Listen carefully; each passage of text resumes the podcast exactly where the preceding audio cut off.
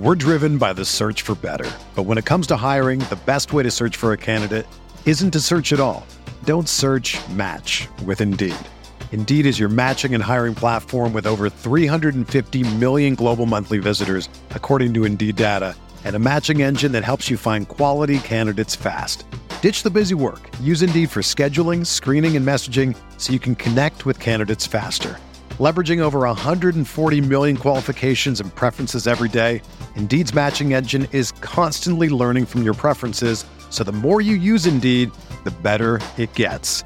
Join more than 3.5 million businesses worldwide that use Indeed to hire great talent fast. And listeners of this show will get a $75 sponsored job credit to get your jobs more visibility at Indeed.com slash BlueWire.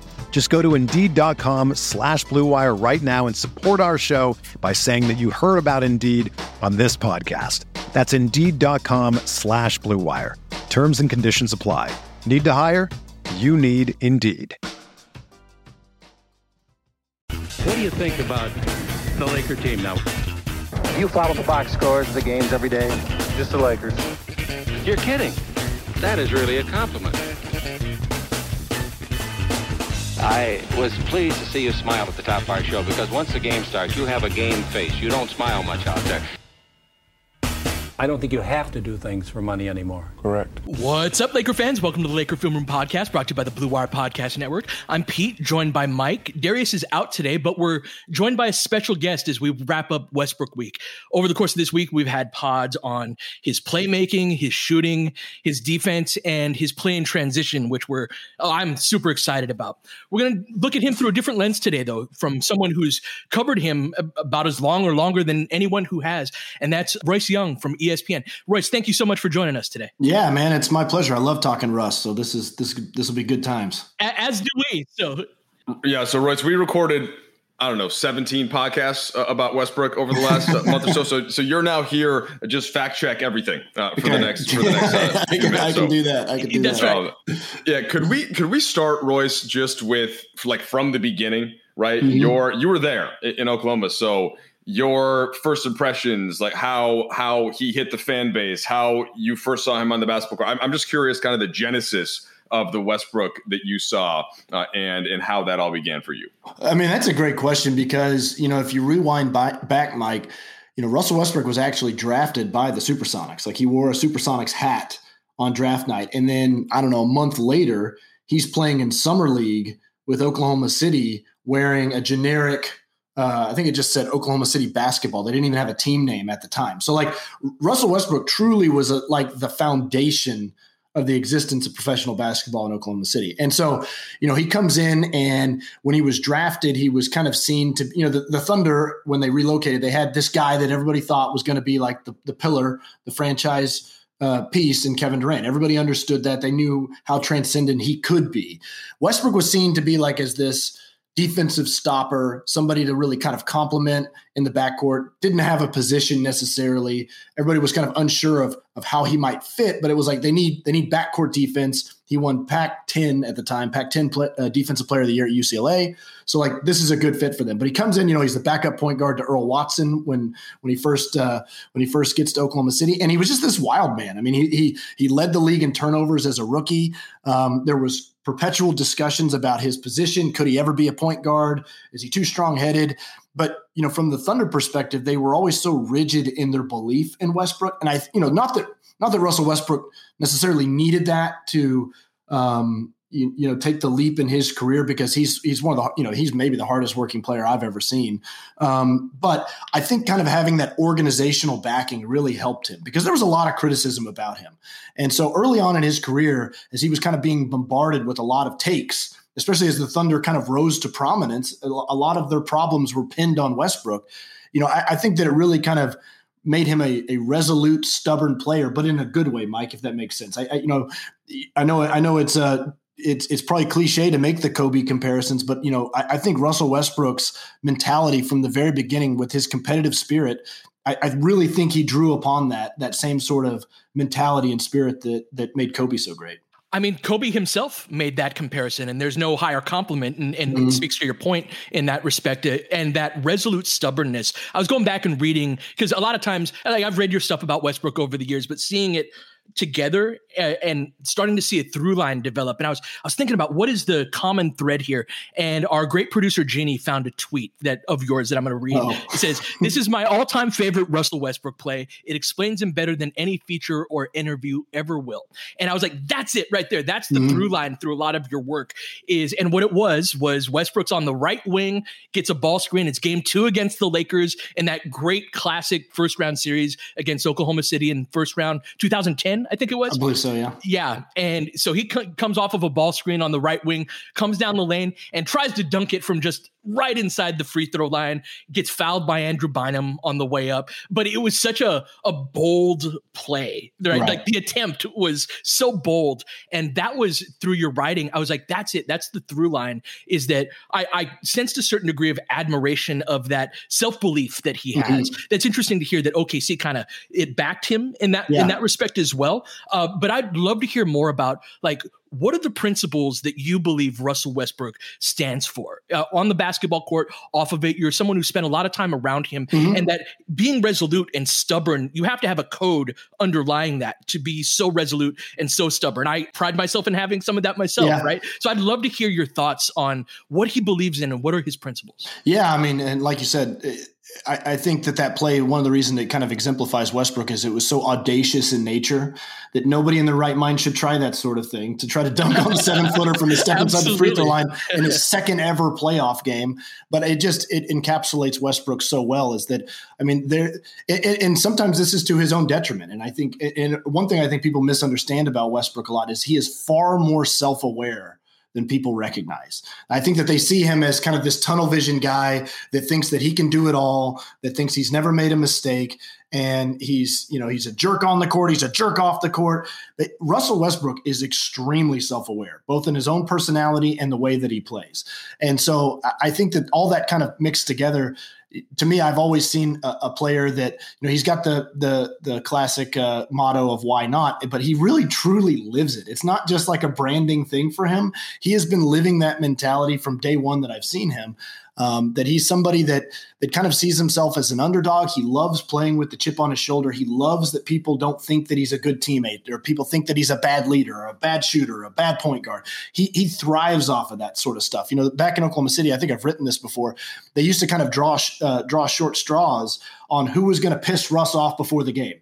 And it was like, you know, Russ is like a man of of, uh, of of routine, and he's a creature of habit. And so maybe it would be like the guy warming him up would be like show up five minutes late because that that would just anger Russ. And so if you could just kind of set him off and get him on edge a little bit, and so people would kind of take turns doing that sorts of thing because that's just like the Westbrook mentality is if you give him that just extra little spark, you'll you'll kind of bring out the beast within, so to speak. So, you know, I I think for Russ, like I, I've just always seen a guy that you know what kind of makes him up is is he certainly is a man of code. He really prides himself on on being a man of principle. There's been multiple run-ins with media, run-ins with me, where it comes down to a fact of he feels like I crossed a line and I have to be taught a lesson.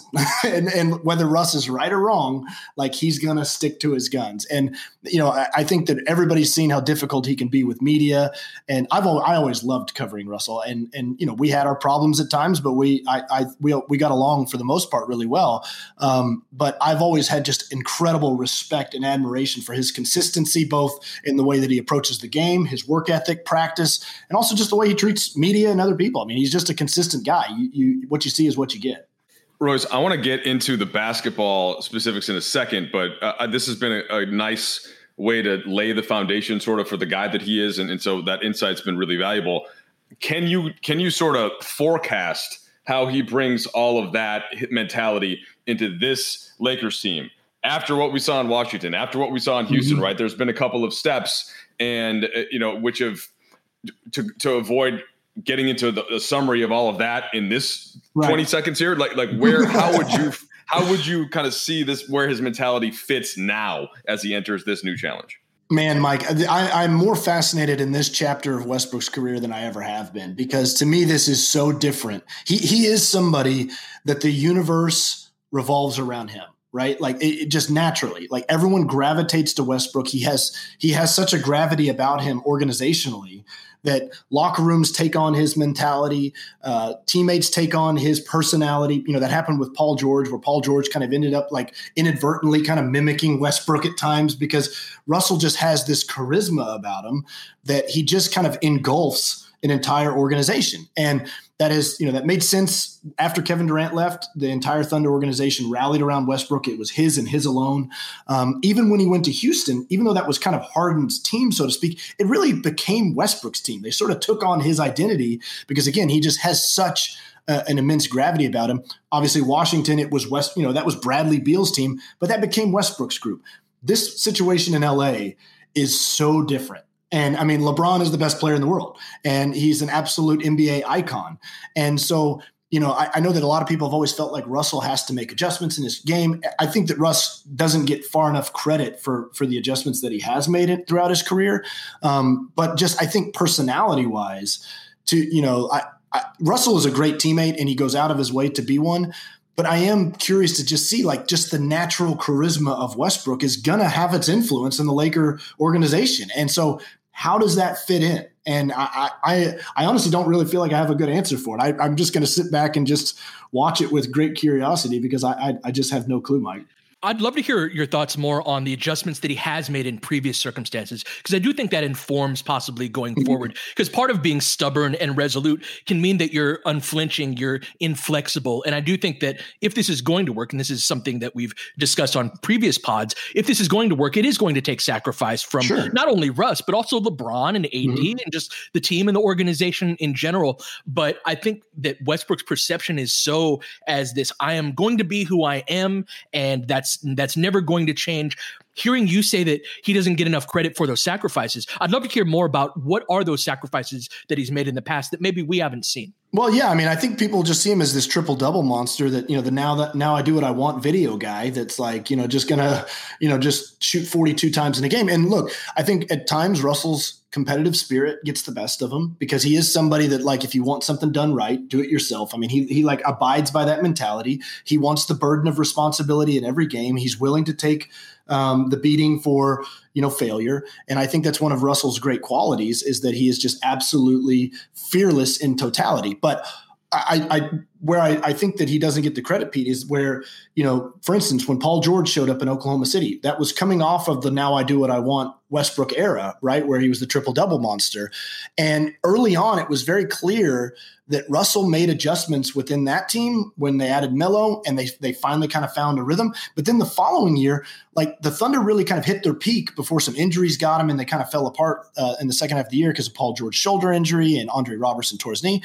But like they elevated because Russell recognized that he needed to elevate Paul George. And so Russell pulled completely back and basically reverted kind of, kind of to the Durant Westbrook era Westbrook, where he was the setup guy and he recognized I've got this superstar teammate next to me that I need to help make better. And so he was he was very intentional about trying to elevate Paul George.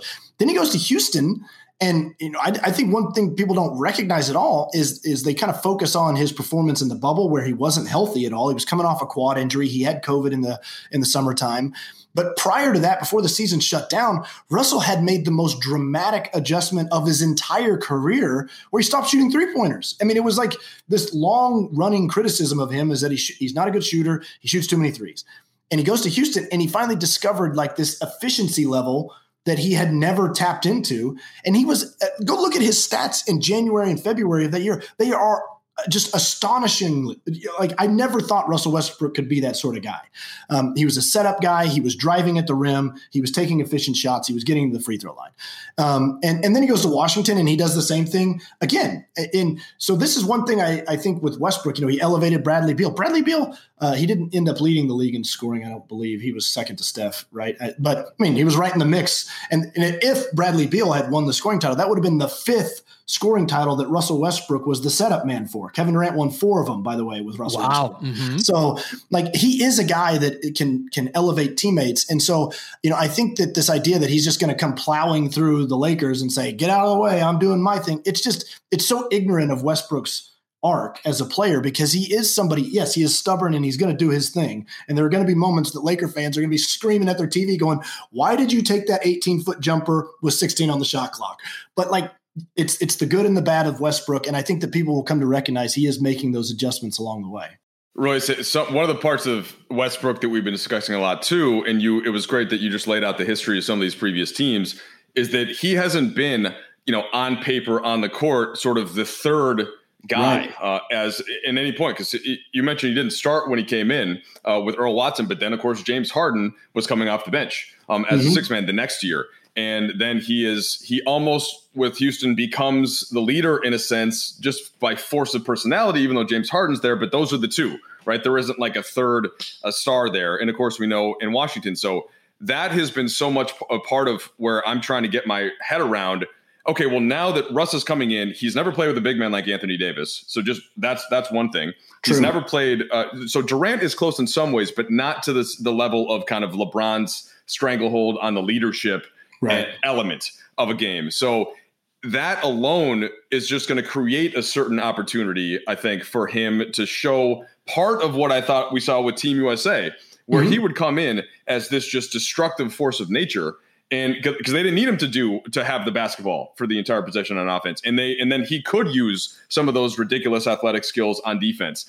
And it's all there's that part of it, right, where it's kind of the optimistic side, and, and people are, are aren't giving him credit for this. And then there's the sort of just when you watch Russ and you think and you look at the field goal percentage and you look at the three point percentage, right, and you look at some of the turnovers and and merging those two things i think is is why we've needed so many podcasts to try and get to the bottom of this.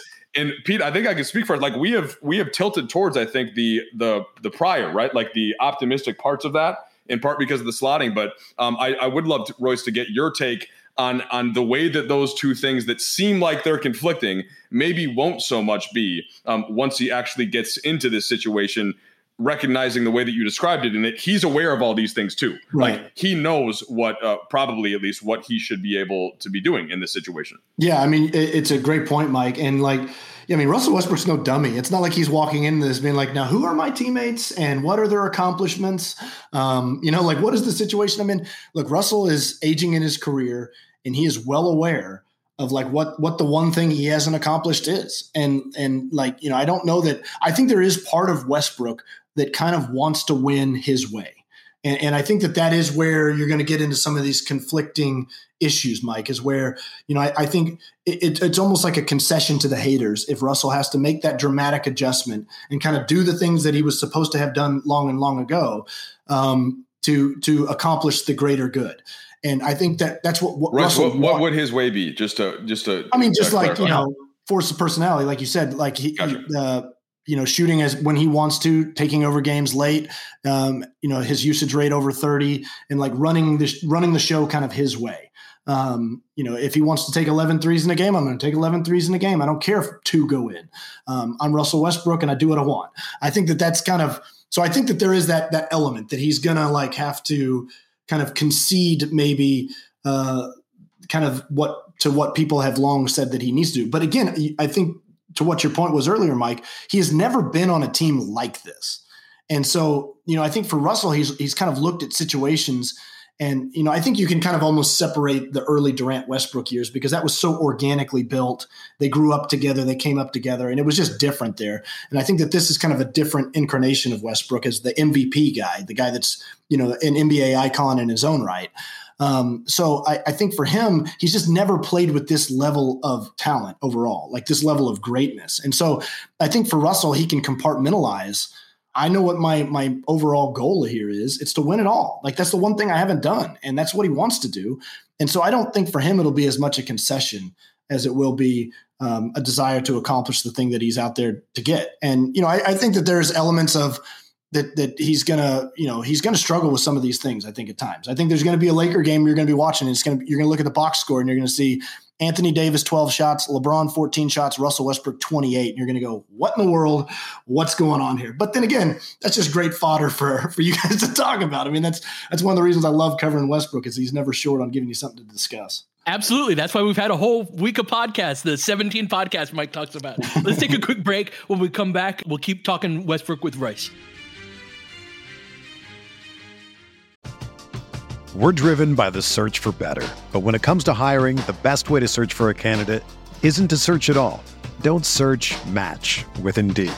Indeed is your matching and hiring platform with over 350 million global monthly visitors, according to Indeed data, and a matching engine that helps you find quality candidates fast. Ditch the busy work. Use Indeed for scheduling, screening, and messaging so you can connect with candidates faster. Leveraging over 140 million qualifications and preferences every day, Indeed's matching engine is constantly learning from your preferences, so the more you use Indeed, the better it gets.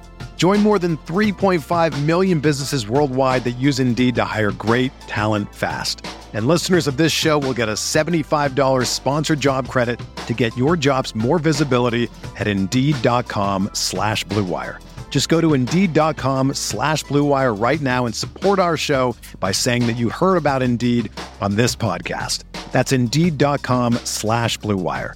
Terms and conditions apply. Need to hire? You need Indeed. Have you heard about the 2018 study that showed half of prenatal vitamins tested had unacceptable levels of heavy metals? No? Well, now you have. I'm Kat, mother of three and founder of Ritual, the company making traceability the new standard in the supplement industry. I remember staring at my prenatal vitamins and finding all these things I was trying to avoid high amounts of heavy metals, synthetic colorants, and unnecessary ingredients. So, at four months pregnant, I quit my job and started Ritual because I believe that all women deserve to know what they're putting in their bodies and why. I'm so proud of our prenatal vitamin. The ingredients are 100% traceable, it's third party tested for microbes and heavy metals, and recently received the Purity Award from the Clean Label Project. You see, we trace like a mother because, let's be honest, no one cares quite like a mother. But don't just take my word for it. Trace for yourself with 25% off at ritual.com slash podcast.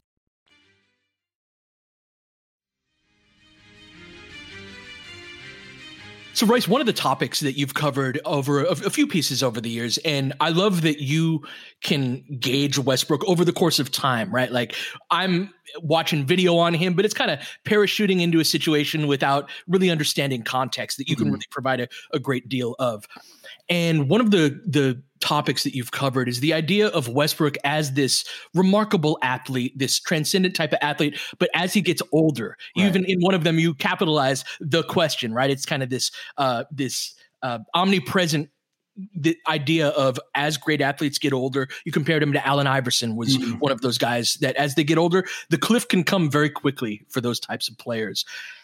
Westbrook's 32 now. How have you seen him change his game from that guy that was drafted by the Seattle Sonics, right? Ha- right? Has he made adjustments? And that's kind of one of the points of the is that that that's not really how he approaches it. So I'd love to hear your thoughts on that. Man, I, I don't know that he's made any like significant athletic adjustments. Now, I think that he's made some like behind the scenes adjustments just in the way that he works. I think he's he's a little more careful uh, with the wear and tear elements. He's embraced some back to back stuff. I mean, like Russell is the type of guy uh, for a long time, Pete, where I mean, you couldn't tell him to not play. It was just impossible.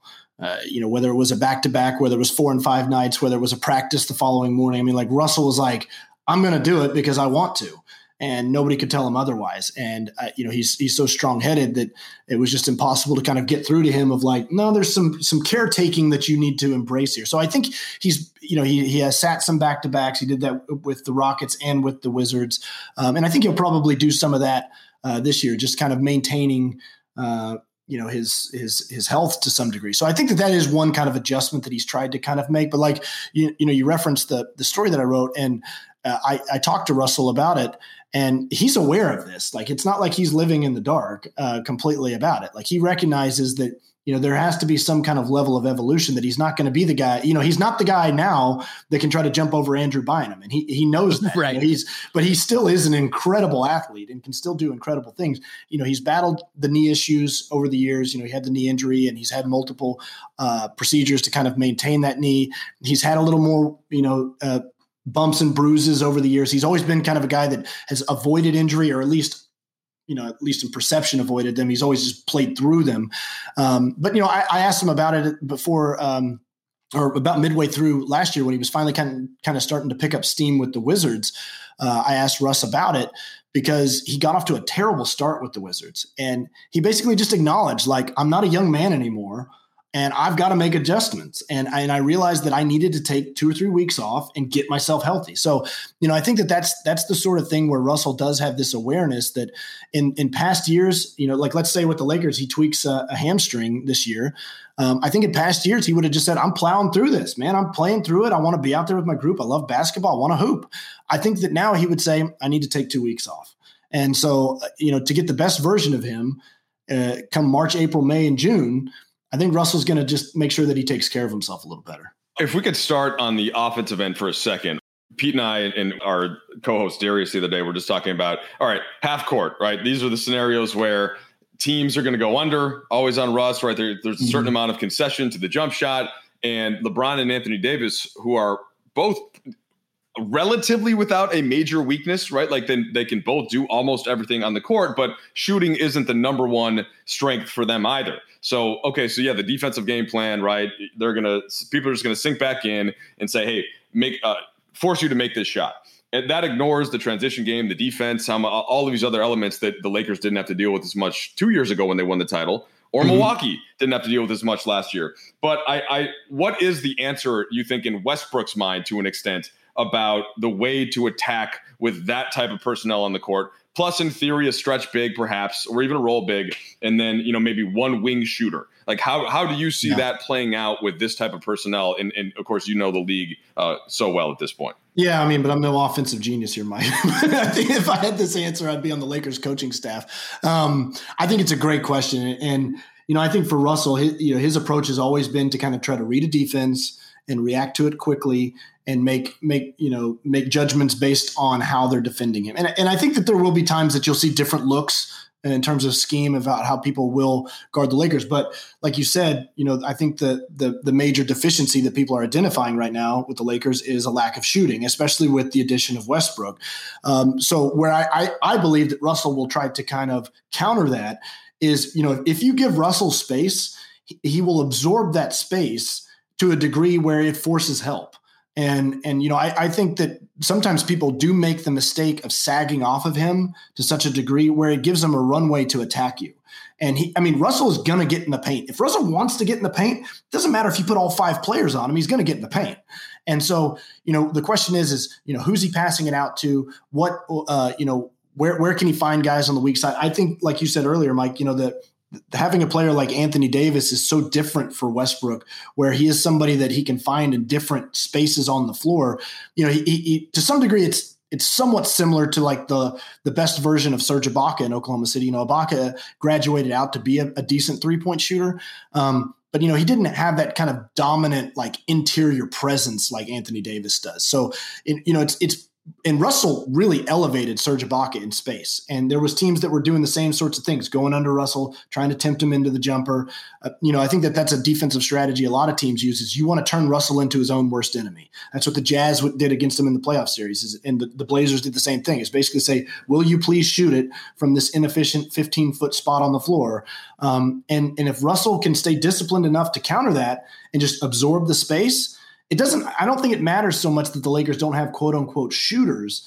I, I think what's going to happen is that defenses are going to just have to adjust. It's just a natural thing. If you if you press in on them they're going to collapse and that's going to open up cutters that's going to open up other things and there's a way to kick drive. That was oklahoma city's offense to a large degree is it was a you know it was a space it out kick it drive it kick it again drive it swing it kick it. That's what they were trying to do a right. lot um, with, with russell and i think that that's probably that's my guess what Frank Vogel and the Lakers are going to try to do to some degree. And that's also one of the points that that Pete brought up the other day too. Like you could you could have Russ in the dunker spot in certain actions with LeBron mm-hmm. having the basketball and having him wreak havoc in other ways. And I know that wasn't necessarily built in as much with Houston or with Washington. Uh, and I'll I'll defer to you on OKC, but. I'm I'm kind of intrigued by all of those type of things where you can use Russ's athleticism in different spots, yeah. uh, right? And, and, like that's that's interesting to think about how they do that with LeBron. Russ is an amazing off ball cutter. I mean, I think it's one yeah. of the most underrated mm-hmm. skills that he has. The issue is is the ball's always in his stinking hands that he doesn't have the opportunity to do right, it very much. Right. Um, but even with with the Rockets, he he he embraced that to a large degree. You know, I think with uh, with Paul George and then with Kevin Durant before that, he was doing some of that. You know, now Russell's not really. A, I, I think you can go look at the advanced stats. He's not but somebody that has historically set a lot of screens. He doesn't do a whole lot of that.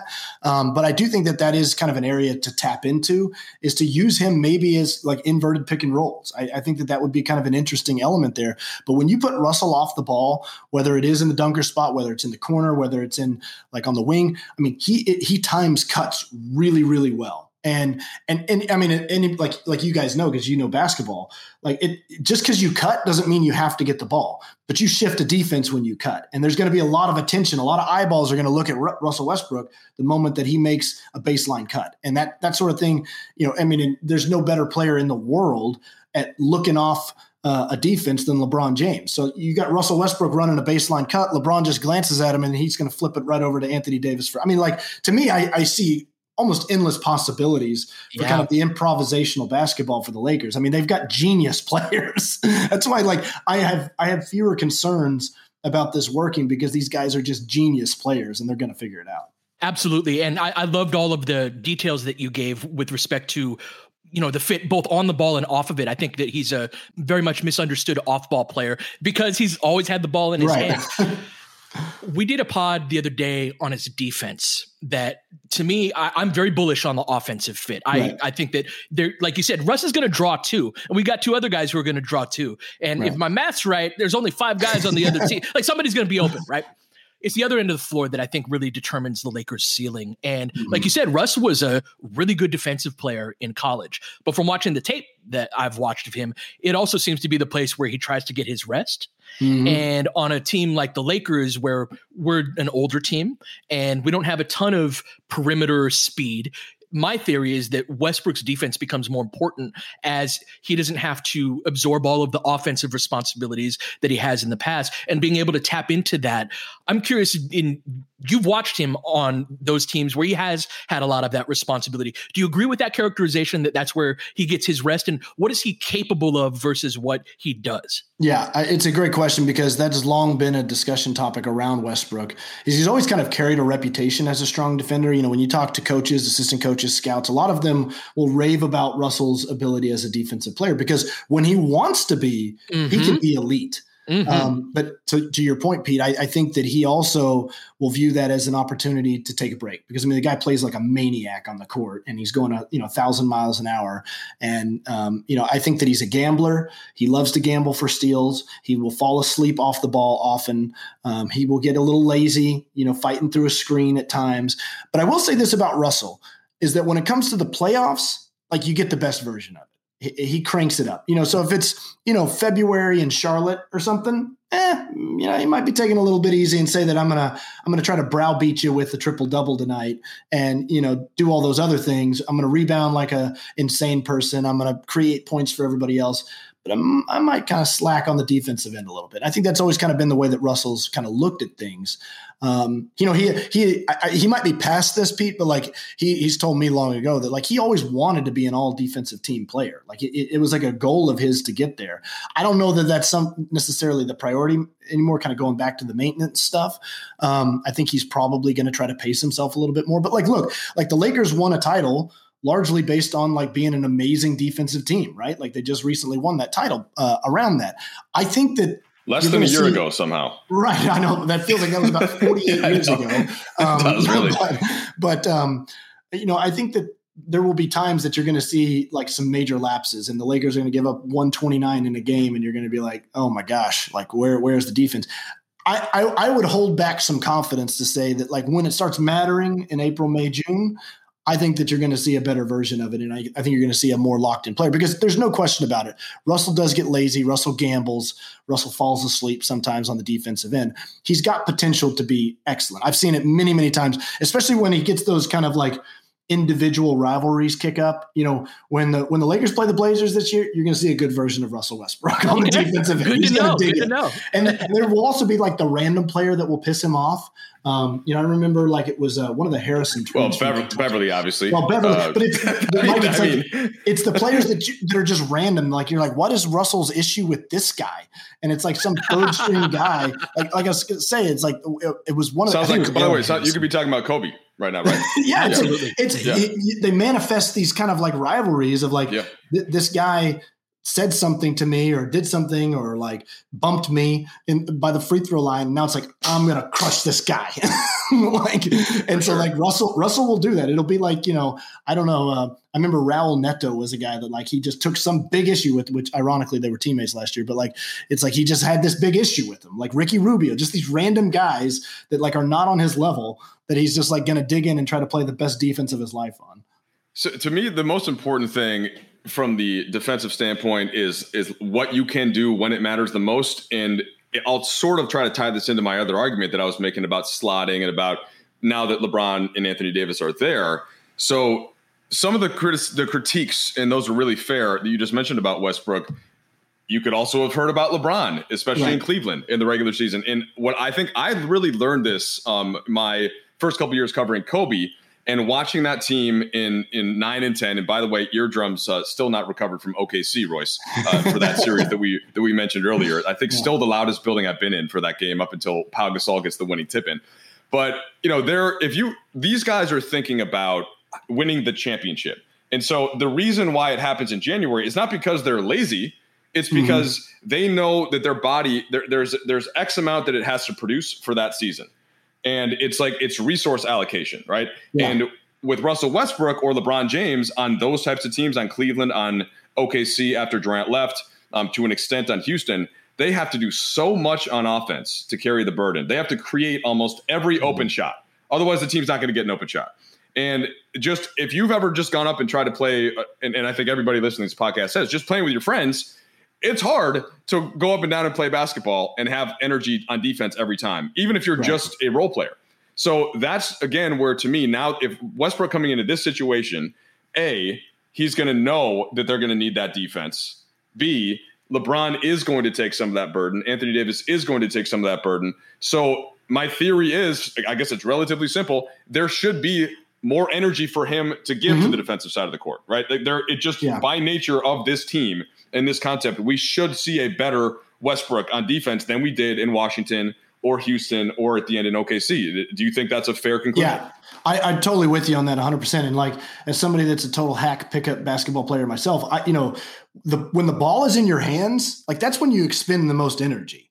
Like when you've got the ball in your hands and you're doing stuff, you're trying to beat people off the dribble, you're trying to make moves or whatever, like that wears you out. And so, like, like to your point, Mike, like that's what Russell Westbrook has been doing in in constant uh, games for the last however many years is he's the guy with the ball in his hand. So he hasn't had that opportunity to really, I think, kind of um, like like to your word, allocate some of his energy to other areas. So I do think that that you, you mentioned the Team USA Russell, like he was ab- an absolute menace on the defensive end for Team USA because that's what his role kind of became. Is like he was just able to sort flying of around every. The yeah, gambling looked less gambling, yeah. and it looked more yeah. like ball hawking, free safety, intercepting passes. You know, like that's what he looked like Ed Reed out there. You know, like just like, how is this dude? How is the dude from Greece going to dribble? You know? exactly. So I do think that Russell will probably uh, you know make that recognition to kind of do that sort of thing. One other area that I think that Russell doesn't get a whole lot of credit for as a defender, uh, he's big. I mean, he, he is a big six foot three, six foot four guard, and not just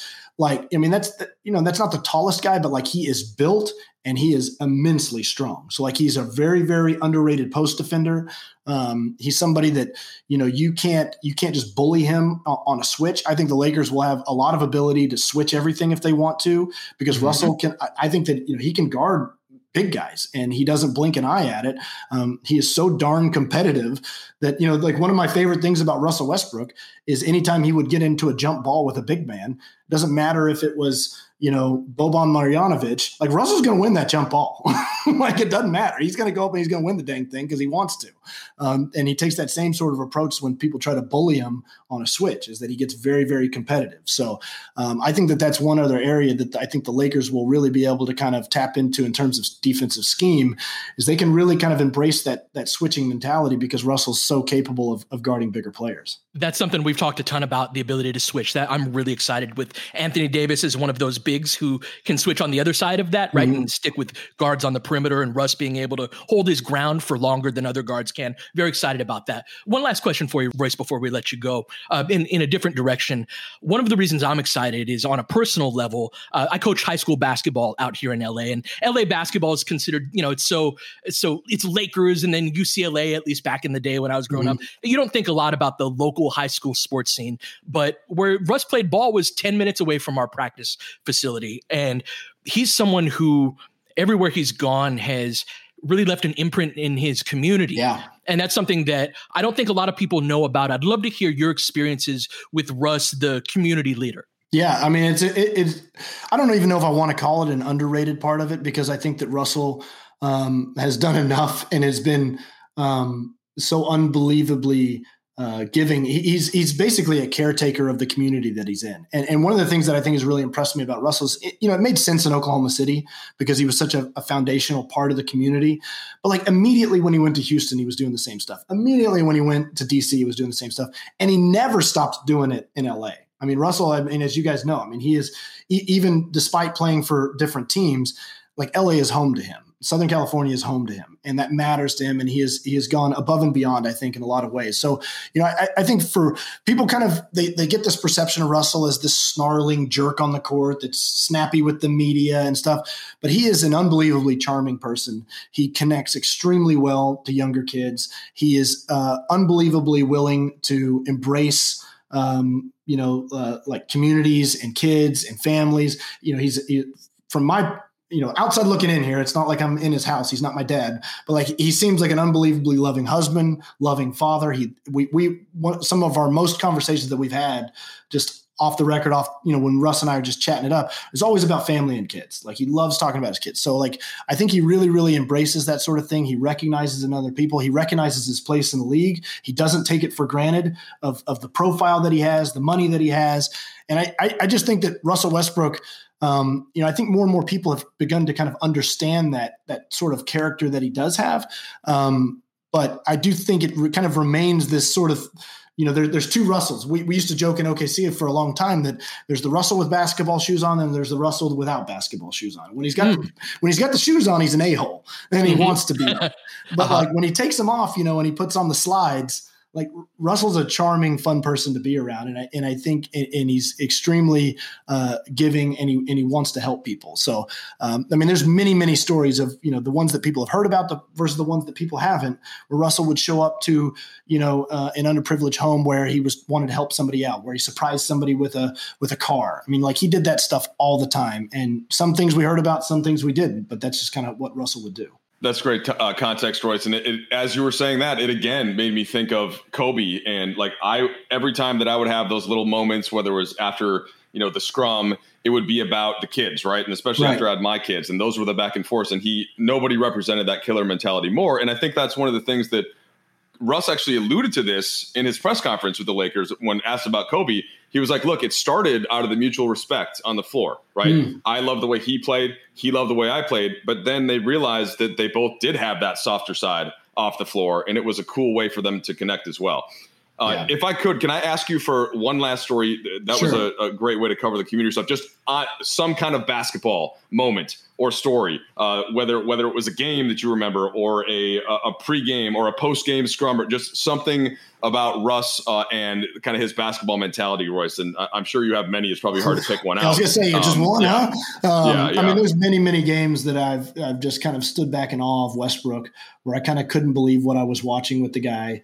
Um, you know, the way, one of the things that I've always just uh, unbelie- found unbelievable about him was was the way that he could just generate momentum from nothing in a game.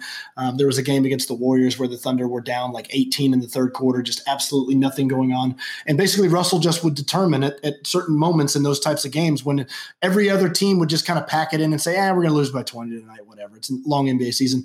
Russell just would say, "Nope, not going to happen. I'm going to create a 10-0 run myself, get this energy built up, get this building juiced." And get it started. But you know, one of my favorite personal Westbrook stories that I like to tell people is Russell's had me blocked on Twitter for a long time for some reason. Okay, and so and so like it always kind of bothered me that uh, like Russell had me blocked on Twitter, and I always kind of wondered about it. And I asked him about it one time, like, "Hey, why you got me blocked on Twitter?" And he was like, "What are you talking about? I don't know what you're talking about." And I was like, "Oh, okay. I guess like you know somebody else did it. Then you know like his manager or somebody else did it for me." And so like I came up to him. We were walking out after a game, and I was like, "Hey, Russ, you know I'm still blocked on Twitter." You know, are you going to unblock me? And he was like, he was like, oh yeah, yeah, yeah. I didn't do that though. Like that, that wasn't me. And I was like, okay, good, Russ. I was afraid you didn't like me.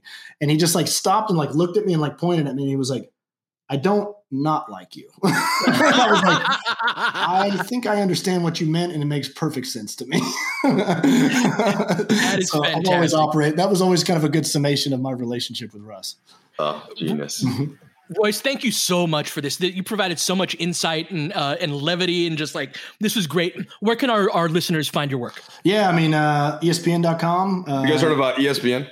in various, various places involved with that, and uh, uh, you know, you can every now and then you'll see me pop up on that place. Really appreciate it, man. Thank you so much. This is a great way to wrap up uh, Westbrook week. We'll be back next week uh, covering, I think, some of the existing guys. Talk a little LeBron, AD, and THT. But until then, you've been listening to Laker Film Room Podcast. We'll catch you guys next time. James has got it in low to McHale. McHale wants to turn. He's double team. Just pass out in front. Broken up by Worthy. Tip to Magic. Worthy dies on his belly. Magic scores. There's Magic got it. Magic fires again. They game. Rebound is Lonnie. Three seconds left. Van Exel to win it. It's on the way. Good. Kobe Bryant, 48 points, 16 rebounds. Shot with his eighth block shot that ties an NBA Finals record. A lot of Laker fans sticking around for this. You're seeing something that's very rare indeed. A Laker to get MVP chance Right, in Boston. in Boston. Of all places. Are you kidding me? Kobe, hard to believe. Are you kidding me? Unreal. Are you kidding me? Lakers looking to push. Bryant spinning in the lane. Back for Gasol. Pretty pass. And it's back to a three-point game. Kobe Bryant picked up by Bell. There's the move. Two, one. Miss it. Unbelievable. For the victory. It's over. Shot clock now to five. Bryant. Yes. And that was a little tap to Alvin Gentry.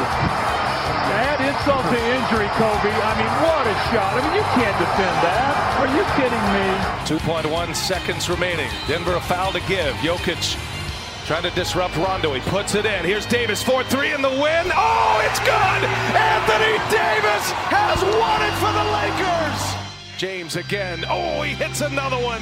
LeBron James putting together a closing quarter against the Nuggets. This historic 2020 NBA championship belongs to the Los Angeles Lakers. The Lakers conquer the bubble, and banner number 17 will soon hang in the rafters.